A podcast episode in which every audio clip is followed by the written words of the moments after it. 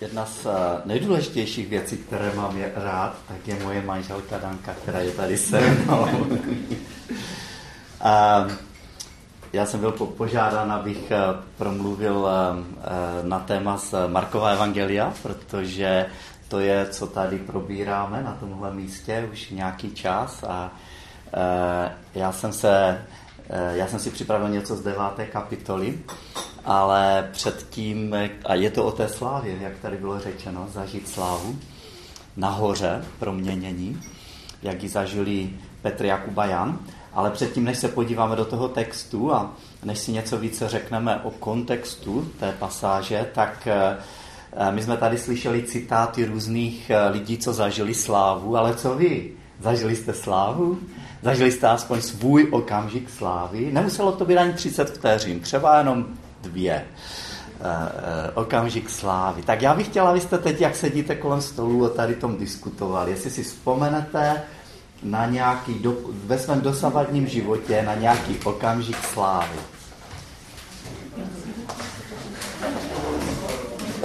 Ano. A tam, kde je málo lidí spolu, tak se můžete buď bavit spolu, nebo připojit k nějakému jinému stolu.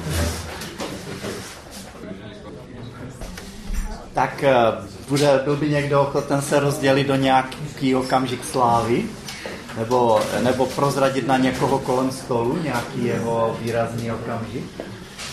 No, my jsme u nás, u našeho stolu narazili na takový malý problém s tím osobním okamžikem slávy a to sice, že eh, někteří eh, z osadníků toho stolu říkali, že, že prostě o žádnou slávu nestojí že, že jsou vlastně spíše introverti a že teda vlastně eh, jako když eh, co nejvíce prostě být v pozadí a já jsem říkal, že jim nevěřím. tak, máte to. já jsem zažil slávu jako malé dítě, co si dokážu vybavit. byl jsem na pionýrském táboře, mohlo mi být tak 8 let, 7-8 let a, a bylo to v Tatrách. A, byl to stanový tábor. Jsme měli také docátkové stany a vlastně ty vedoucí se nás snažili motivovat, aby jsme si v těch stanech uklízeli. A e, dávali, e, a každé ráno byl nástup. Celý tábor musel přijít jako ráno na nástup a tam se vyhodnocoval nejlépe uklízený a nejhůř uklízený stan. A my jsme jednou, náš stan, jsme tam byli dva, tak jsme byli vyhodnoceni jako nejlépe uklizený stan a dostali jsme putovní růžové prasátko. Nakreslené na obrázku růžové prasátko. A, e, a my jsme ho získali ještě několikrát v průběhu toho a oni jako jenom kroutili hlavou a říkají, holky, slabota, toto je nejlepší stan a já třeba pak jsem i třeba natrhal květiny, jo, jako a dal jsem tam květiny a teď vlastně eh, my jsme na konci toho tábora to růžové prasátko dostali trvale. To, bylo, to byla sláva. Tak, to byl můj okamžik slávy. To už se pak neopakovalo v životě nikdy. A, a jako my budeme mluvit o slávě, kterou zažili Petr, Jakub a Jan, a která byla trochu jiná, jak už eh, bylo um, předznamenáno. Ale, ale vlastně nejprve si všimněme, že v tom vyprávění Marka, v jeho příběhu, který uh, se dá nazvat, že to je příběh krále, tak on v první polovině té knihy mluví o jeho identitě. Kým byl? Kým byl tento král? Kým byl Ježíš Kristus? Vzpomenete si na některé z předchozích eh, setkání, jako tady, a, a eh, o jakých jeho vlastnostech eh, jsme se bavili? Kým byl? Král, který? Který uzdravuje třeba. Mhm. Odpouští vinu, říká někdo. Co dál? Na začátku úplně, že, že, že to byl, že byl Bůh a člověk zároveň. Eh, že byl mocný, že měl moc nad bouří, utišit obrovskou bouři. A že měl moc také, nebo že že byl král, který, skrze kterého je možné mít odpočinek. Vstoupit do odpočinku. A na konci tady toho eh, oddílu v 8. kapitole zdá se, jako kdyby to učedníkům došlo, minimálně Petrovi, a Ježíš se jich ptá, za koho mě lidé pokládají. A oni říkají, jedni tě pokládají za Jana Křtitele a druzí za Eliáše a další za jednoho z proroků. A za koho mě pokládáte vy? Kým jsem podle vás? Co si myslíte? A Petr říká, ty jsi Mesiáš. Ty jsi vykupitel. Ty jsi ten, který nás přišel vykoupit a přinést nám, přinést nám svobodu. A Ježíš okamžitě po té, co mu tohle eh, Petr říká, tak, tak eh, eh, vysvětluje, že musí mnoho trpět. A to bylo naprosto neslučitelné pro Petra. Jak může být někdo, ten slavný, mocný král, vykupitel, který nás přijde vysvobodit a, a jako e, v jeho přemýšlení vyvést vlastně e, z područí, z nesvobody té římské nadvlády. A zároveň, jak může být, jak může mluvit o tom, že bude trpět? Jak může mluvit o tom, že bude zabít? Když on přišel zvítězit a ne prohrát. A tak vlastně pro, e, tak si ho vzal stranou a kárá Ježíše. A Ježíš na to reaguje velice silně. Jedna z nejsilnějších Ježíšových napomenutí nebo reakcí vůbec. A pak se dostáváme do deváté kapitoly Marka a tam je zároveň ten zlom v tom Markově vyprávění, protože doposud byl zaměřen na to, kým Ježíš je, na jeho identitu. A od teďka začíná více být zaměřen na to, co přišel vykonat. Spíše na jeho dílo. A tahle polovina, ta od 9. kapitoly dál do 16. vysvětluje, proč byl nutný kříž pro Ježíše a čeho bylo tím křížem dosaženo a mnohem více se zaměřuje na utrpení a smrt a prolíná se to ze slávu. Utrpení a smrt se prolíná ze slávu. A zároveň tahle druhá část toho Markova vyprávění více objasňuje, co to znamená Ježíše následovat. Co to obnáší.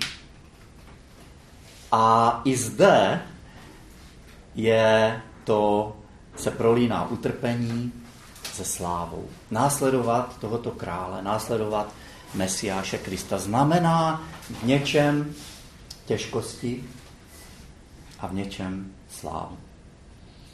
A jedno i druhé je pravda zároveň.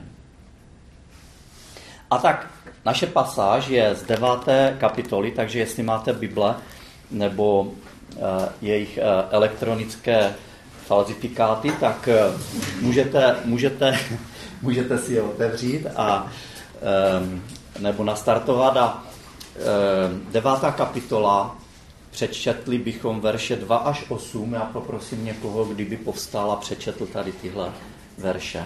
Marek 9, 2 až 8. Tak abychom porozuměli téhle události, které, které se říká nahoře proměnění, tak eh, je důležité vědět něco, co se odehrálo o mnoho století dříve, a je to zaznamenáno v druhé knize Mojžíšové, v knize Exodus, konkrétně v 33. a okolních kapitolách. Tehdy Bůh se stoupil na horu Sinai, protože Izraelci vyšli z Egypta, byli vyvedeni z Egypta, z, z toho otrockého Ehm, z otrocké služby v Egyptě a putovali pouští a zastavili se před horou Sinaj. A na tuhle horu se stoupila boží sláva. Podobě takového oblaku, který, eh, kterému se, je, se hebrejsky říká šekina. A odtud Bůh promluvil. Tak slyšitelným hlasem, takže to slyšeli uh, celý tábor Izraelců. A vyděsili se. Velmi se báli. Nemohli snést tu tíhu, tu váhu samotné boží přítomnosti. A tak říkají, prosí Mojžíše, víš co, běž, běž místo nás, běž tam na tu horu a, a mluv s ním ty a řekni nám, co Bůh říká, protože my to nedokážeme vydržet, my to nedokážeme snést. A Mojžíš to dělá a když pominu mnoho, mnoho, mnoho událostí, které se udály, tak poté, co, co Mojžíš rozmlouvá s Bohem, mu a, položil tady, tady tenhle, tady tuhle prozbu mu řekl. Říká, ukáž mi svou slávu. On, a přitom čteme, že, že, že vlastně Možíš mluvil s Bohem, jako mluví přítel s přítelem. Že on už Pána Boha znal, on už znal jeho slávu. Ale přesto, jako kdyby bažil, potom ještě více poznat Boží slávu. Já si myslím, že to je univerzální eh, věc, že, že takovou touhu má nejenom Mojžíš, ale každý, kdo zakusil ur, aspoň určitý záblesk Boží slávy, touží potom mít víc.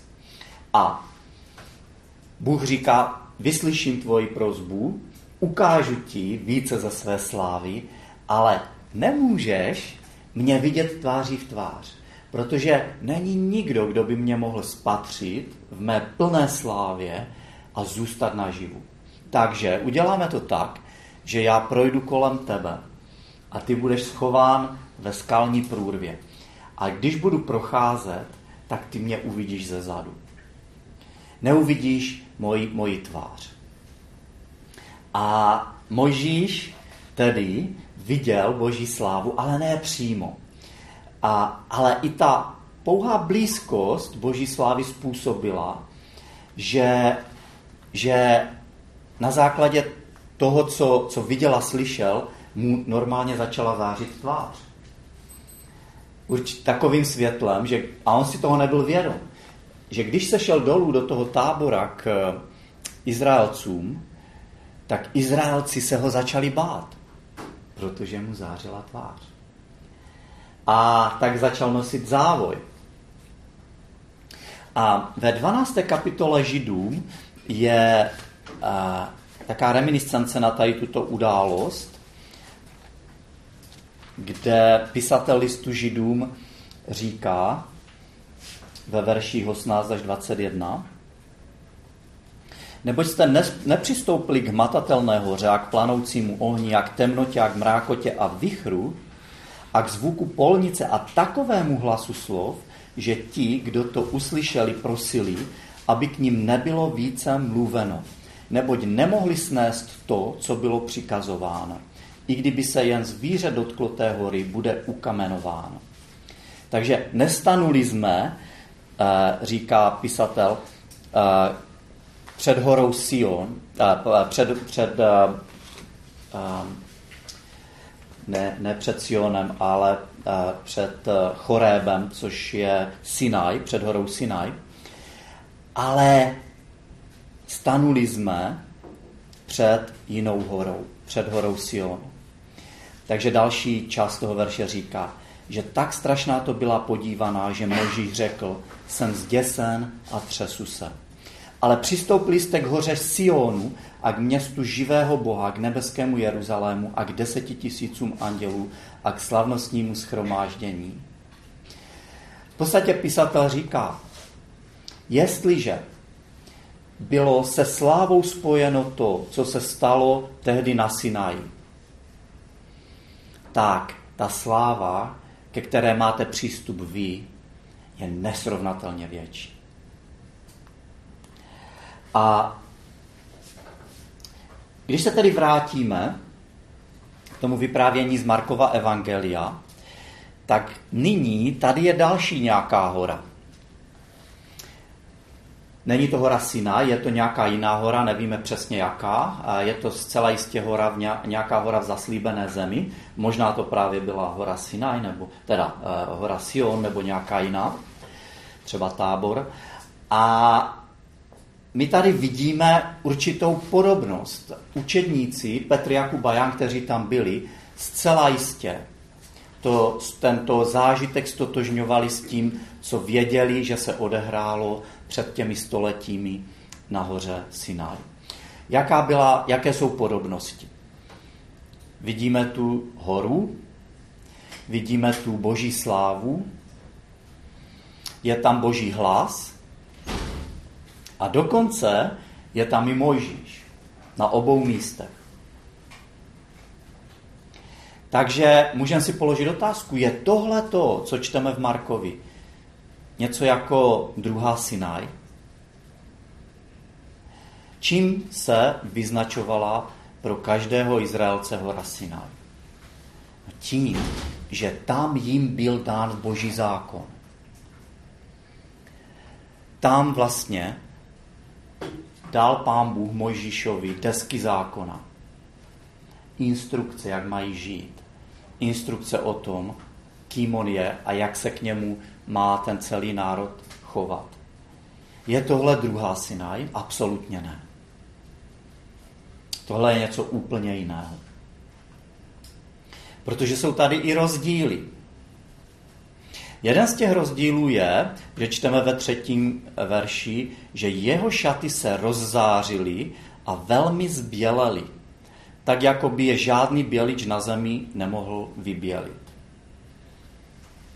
Není to však nějaký odraz boží slávy, který způsobil, že Ježíšovi zářil jeho šat.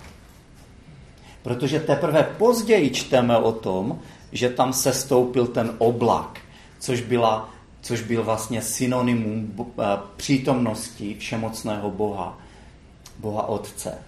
Ježíšův šat zářil zevnitř, nikoliv odrazem toho, co bylo venku nějaké jiné záře zvenku. Mojžišova tvář zářila odrazem boží slávy. Tak jako měsíc září pouze světlem, které odráží od slunce. Ale Ježíš sám byl tím zdrojem. Zdrojem nepředstavitelné záře, nepředstavitelné boží slávy, která vyzařovala přímo z něho.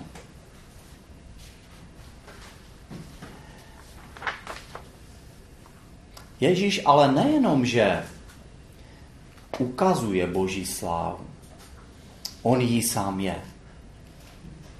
On je boží slávou v lidské podobě. On je samotnou boží podstatou.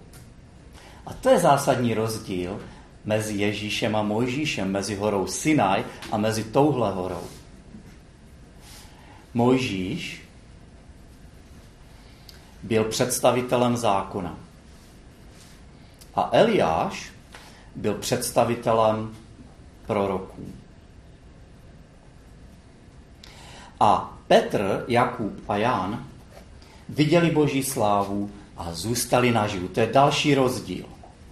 Možíš nemohl vidět boží slávu, a protože by, protože by zemřel. Takže na Sinaji nikdo, ani Mojžíš sám, nemohli spatřit Boží slávu a žít. A podobně tomu je s Boží slávou nebo s tím oblakem Boží slávy, šekinou, jak, jak vlastně ten oblak vstupoval nebo přicházel nad nejsvětější svatyní, nad stánek, který Bůh přikázal vybudovat Izraelcům, aby se tam zjevovala jeho přítomnost. A Ehm, v jednom z předchozích zamyšlení jste určitě přemýšleli o tom, že, že vejít do, do nejsvětější svatyně mohl velekněz jenom za jednou za rok za přísných předpisů a opatření musel být uvázán lanem za nohu, aby ho mohli vytáhnout, protože ta idea je, že nikdo nemůže spatřit boží slávu nebo Boha přímo tváří v tvář a zůstat naživu. A nyní vidíme, že učedníci viděli Boží slávu a zůstali naživu.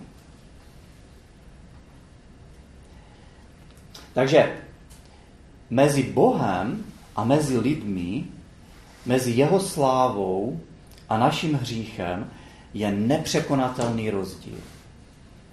A ty nemůžeš, říká Bůh, pojmout moji realitu.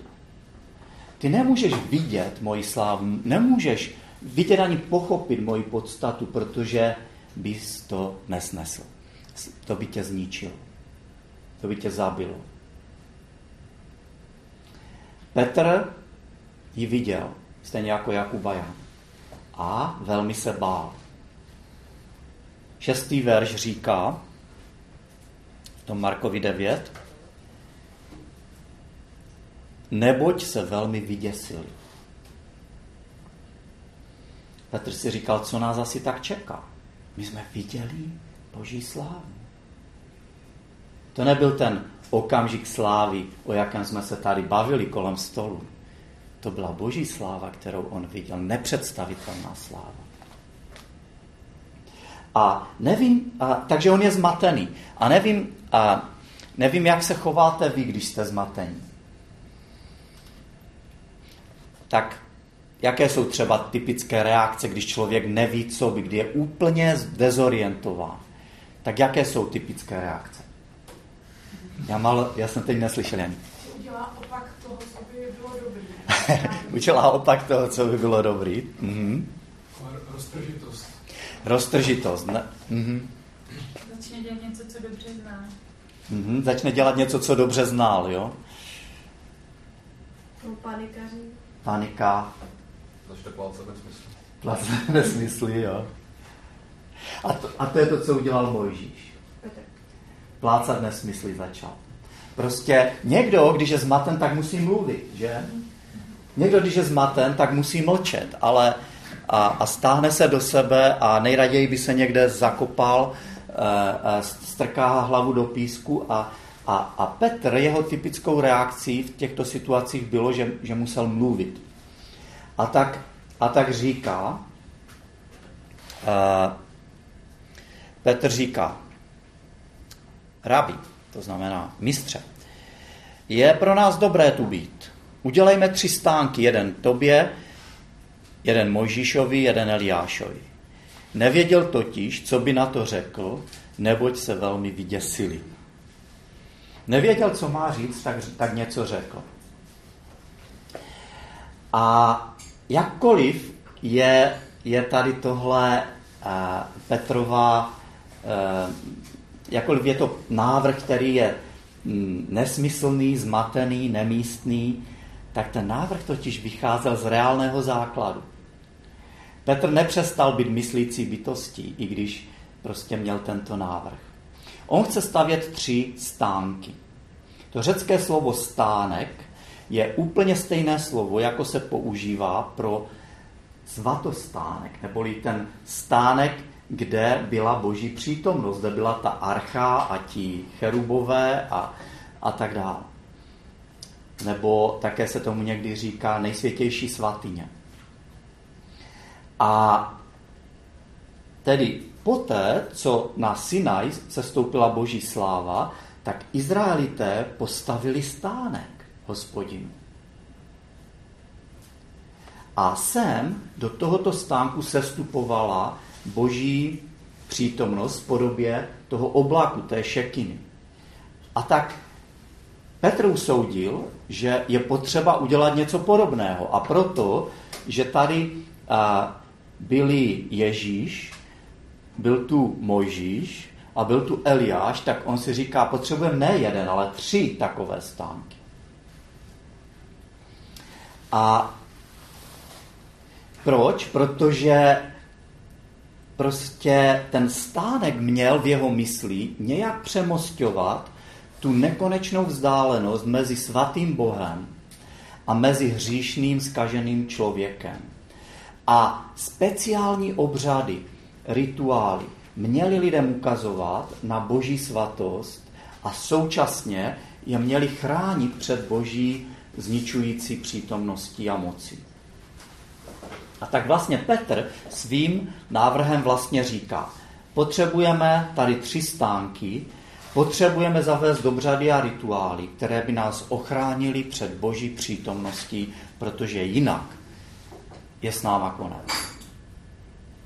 A i hned poté, co tohleto Petr vysloví, tak zahalí Ježíše, Mojžíše i, i Eliáše oblak, oblak boží přítomnosti, neboli ta šekina, ze kterého Bůh promluvil. Toto je můj syn, ten milovaný. Toho poslouchejte. Slyšeli jste podobná slova už někdy jindy v Markově evangeliu? Kdy? Při jeho křtu. Když, když Ježíš se stoupil do Jordánu, aby, aby byl pokřtěn, tehdy se ozval hlas, slyšitelný hlas. Duch svatý se stoupil na Ježíše v podobě holubice a ten hlas řekl stejná slova. Toto je můj syn, ten milovaný. V něm jsem nalezl zalíbení. A zde k tomu dodává ten hlas, boží hlas, toho poslouchejte. Byli v Ježíšově přítomnosti, teda v boží přítomnosti a, a přesto nezemřeli. Jak je to možné? Marek říká, že od toho okamžiku, co je všechny tři zahalil e, oblak a ozval se ten hlas, tak poté, co se ten oblak rozplynul, tak už tam byl jenom Ježíš. Takže příštím okamžiku tam byl už jenom sám Ježíš. Možíš je pryč, což znamená symbolický zákon byl naplněn. Eliáš je pryč, což znamená symbolicky, že prorocká služba byla dovršena a zůstal Ježíš. Ježíš je ten most, který nás spojuje s boží podstatou a přemostuje tu propast mezi námi a Bohem. Takže se můžeme, můžeme přejít do jeho přítomnosti aniž, aniž bychom zemřeli. Ježíš je ten stánek. Ježíš je prostředník, on je ten kněz, který tam jediný mohl do toho stánku. On je ta oběť, završující všechny předchozí služby a všechny předchozí oběti. A Petr, Jakub a Jan nejenom, že nezemřeli, ale zároveň byli svědky otcova utvrzujícího prohlášení, ve kterém pán Bůh opět potvrzuje identitu svého syna, toto je můj syn. To znamená, já jsem jedno s ním. Kterého miluji, potvrzuje mu svoji lásku potvrzuje mu to, že v něm má zalíbení, že v něm našel tu nejhlubší zálibu a také potvrzuje jeho poslání. Jeho poslouchejte, on je tím mostem. A nic a nikdo jiný. Petr Jakub a Ján se v tomhle okamžiku zároveň stali svědky uctívání. Viděli uctívání, zažili uctívání, stali se součástí uctívání. Uctívání je něco, po čem touží srdce každého člověka. Ať už si to uvědomuje nebo ne. Ať už chceme nebo nechceme, každý z nás něco uctíváme. A je to proto, že to je, uctívání je jedna z věcí, není to jediná věc, ale to je jedna z věcí, pro co jsme byli stvořeni. My jsme ve své podstatě uctívači. My musíme něco uctívat. Není možné nic neuctívat, protože jsme takhle nastaveni. Tak jsme, řeknu počítačovou mluvou, hardwareově nastaveni. A nejde to změnit. Znáte tu frustraci toho, když máte nějaké nastavení nějakého programu a a vám se to nastavení nezdá dobré, vy ho chcete změnit a nejde vám to. Prostě oni to naprogramovali tak, aby to nešlo změnit. Třeba vám to nevyhovuje, jo? A, a, a vy nemůžete jinak. Tohle je ono. My nemůžeme jinak, než uctívat. V minulosti, a nejenom v minulosti, ale v některých částech světa i dneska, lidé uctívají modly. To znamená nějaké viditelné sochy, nějaké obrazy, spodobení, nebo, nebo i třeba živé bytosti, zvířata, eh, kameny, neživé, neživé předměty. A, a velká část Bible mluví o modlářství a mluví o tom, že to je první boží přikázání. Nebudeš mít Boha mimo mě. Já jsem, my jsme byli eh, kdysi v Indii spolu s Dankou a s některými dalšími, Zdeněk tam byl taky. A v té Indii jsme navštívili v Dili několik chrámů různých, hinduistických a i buddhistických a džinismus a tak dále. A pamatuji se velice jasně na jeden chrám, kterému se říkalo ptačí chrám. A tam vlastně byli uctíváni ptáci. Když, když byste viděli Danku a, a výraz její tváře, tak by vám to řeklo víc, než co já chci říct slovy. To znamená, že to tam bylo jaké, Danko? Hnusné. Hnusné.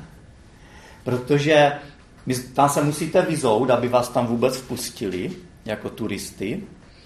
A teď tam chodíte a, a tam je všude ptačí trus. Jo?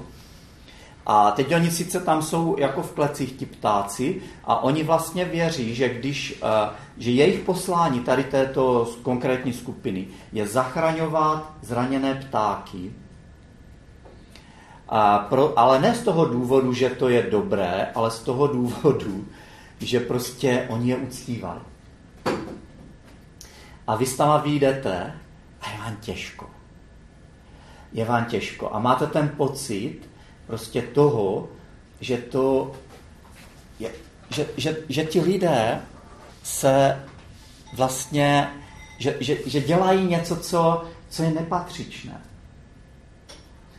Jenže když o tom přemýšlíte chvilku dál a vychladnete vlastně z toho prvotního, z té prvotní emoce, tak zjistíte, že vy děláte to tež. Že vy také uctíváte něco, co je nepatřičné. Každý z nás máme tu tendenci nahradit předmět našeho uctívání jediný předmět, který neselže a který to snese, aby jsme ho uctívali, a to je Bůh.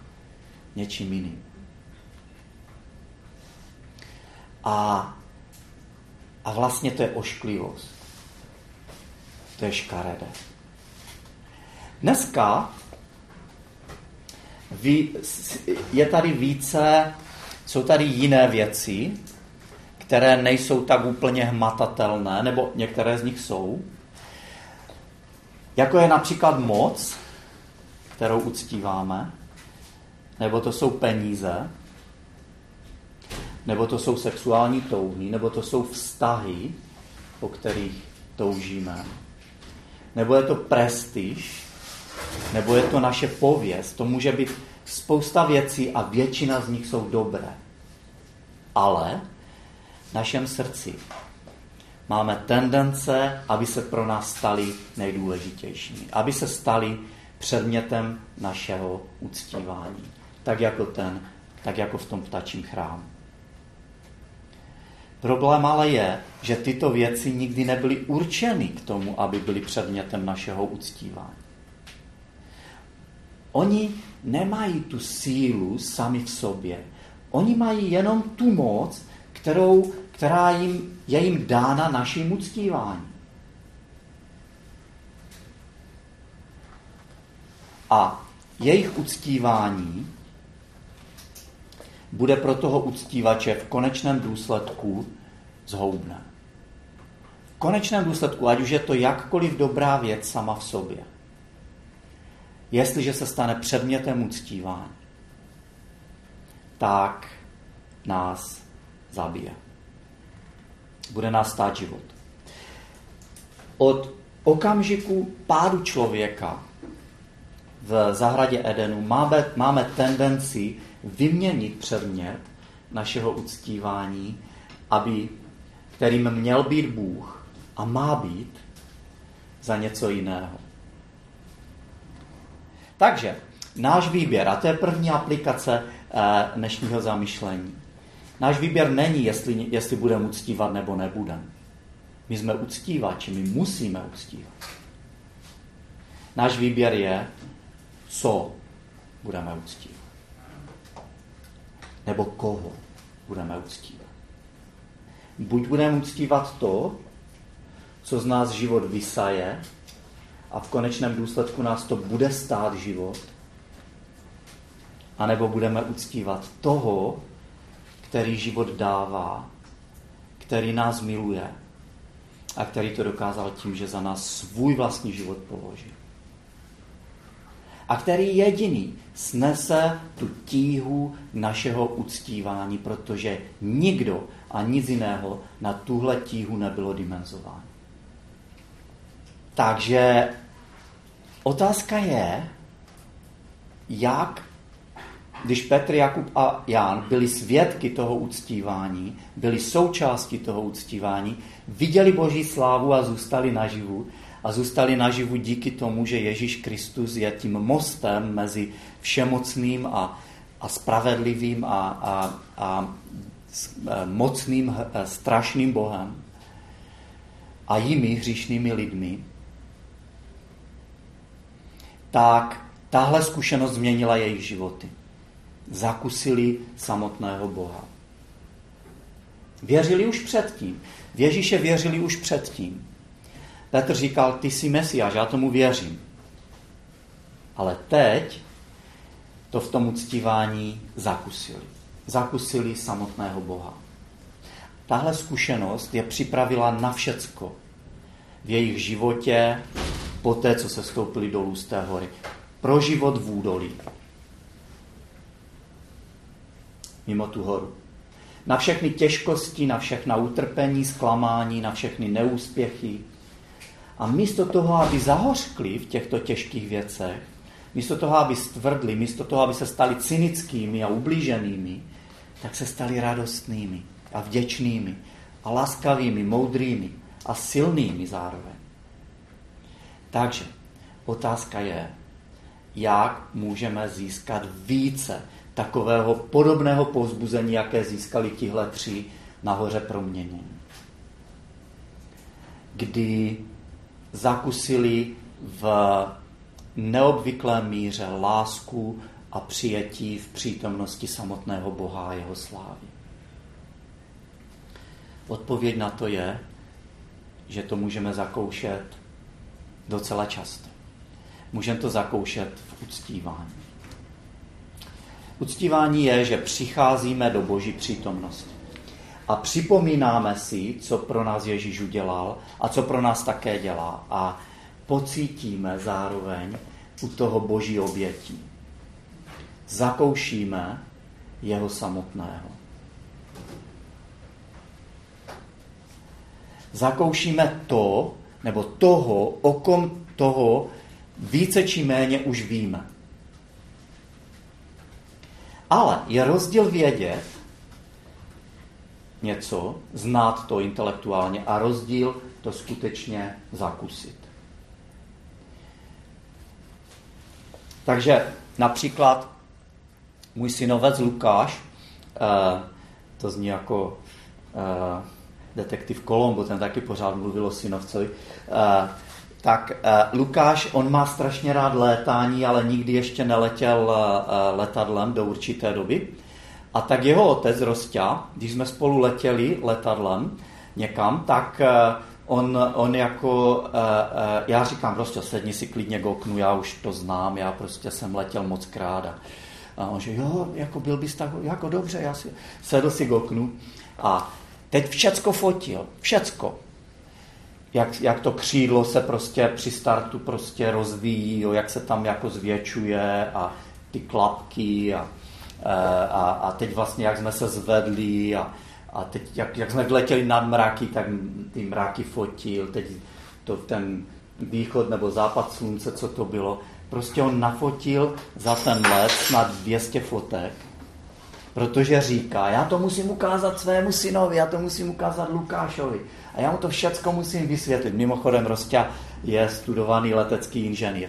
A tak mu to potom jako ukázal a Lukáš věděl, co ho čeká, až bude letět. Ale ta jeho znalost byla ničím proti tomu, když to zakusil. Jaké to opravdu je. Kdy zakusil to, jak, jako to, to zrychlení toho letadla, kdy zakusil prostě, když se dostane do turbulencí a, a tak dále, kdy, kdy slyšel prostě ty motory a tak dále. Podobně je tomu s uctíváním. Nestačí jenom něco znát. Potřebujeme to zakusit, uctívání. Tak jedna věc je vědět, že nás Bůh miluje a má pro můj život úžasný, skvělý plán. Jedna věc je vědět, že se o mě stará, že mu nejsem lohostejný. A druhá věc je to zakusit. Zažít to.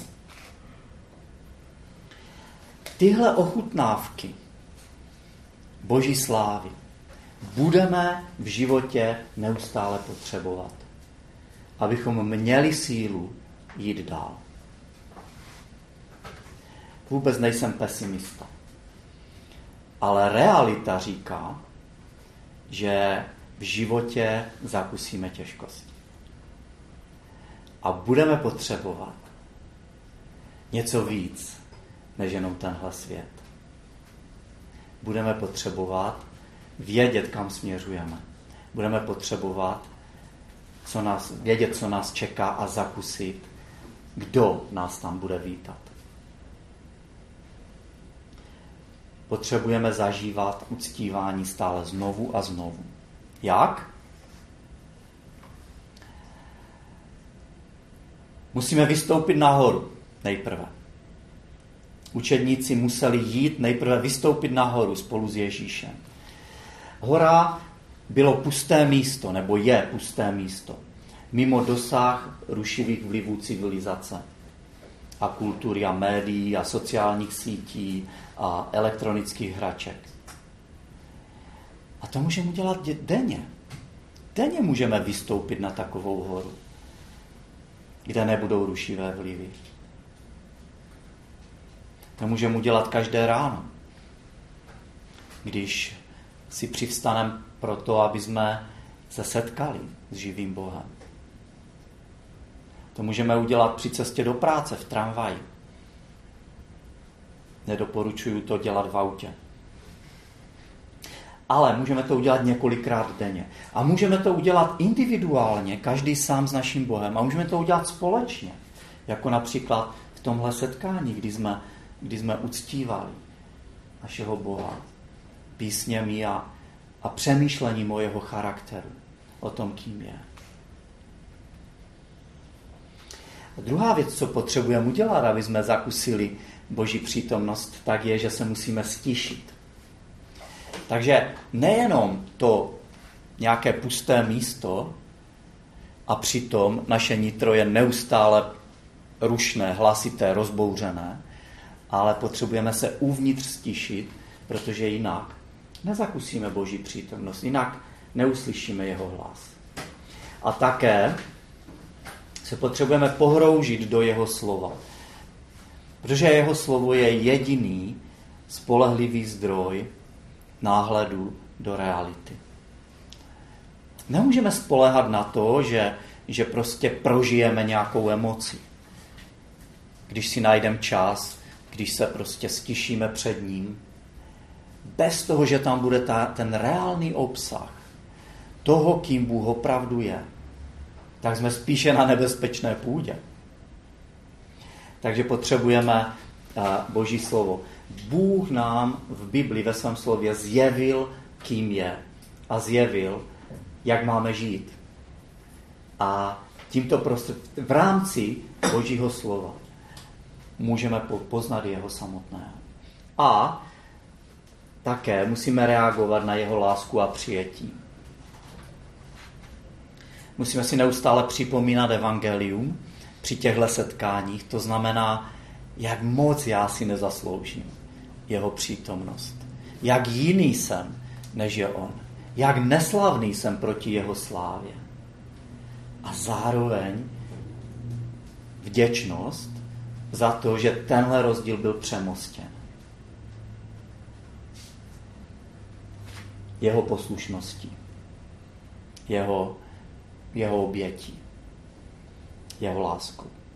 A to způsobí radostnou, radostnou reakci z naší strany ho následovat a vydat se mu. Ochotou se mu vydat. Nechci tvrdit, že po každé, třeba každé ráno nebo každý den, zažívám něco tak silného, jako zažili učedníci eh, na hoře proměnění. Není to každodenní běžnou zkušeností. Ale zároveň vím, že každý křesťan, každý z nás prožil okamžiky silné boží přítomnosti, takové své hory proměnění, které, které prostě nás poznamenali na celý zbytek našeho života. Já jsem možná to něco takového zachusil třikrát, čtyřikrát za svůj dosavadní život. A každý, každý ten okamžik, každá ta věc pro mě hodně znamenala. Byl to zvláštní boží dotek, zvláštní boží přítomnost ale udělejme, aby se něco takového mohlo stát. Aby jsme mohli Boha zakoušet, aby jsme ho skutečně mohli uctívat. Potřebujeme na to vytvořit místo. A jsou před náma prázdniny. Využijeme prázdniny na to, aby jsme udělali místo. Pro to, aby se Bůh s náma mohl setkat. Najdeme si pár dnů, třeba o samotě nebo, nebo ve skupině s druhými, kteří znají Boha, kteří ho milují. A, a prostě udělejme místo na to, aby Bůh k nám mohl promlouvat. Tak, aby jsme zažili nějakou tu naši další horu proměnění. Protože takovou věc ve svém životě nutně potřebujeme.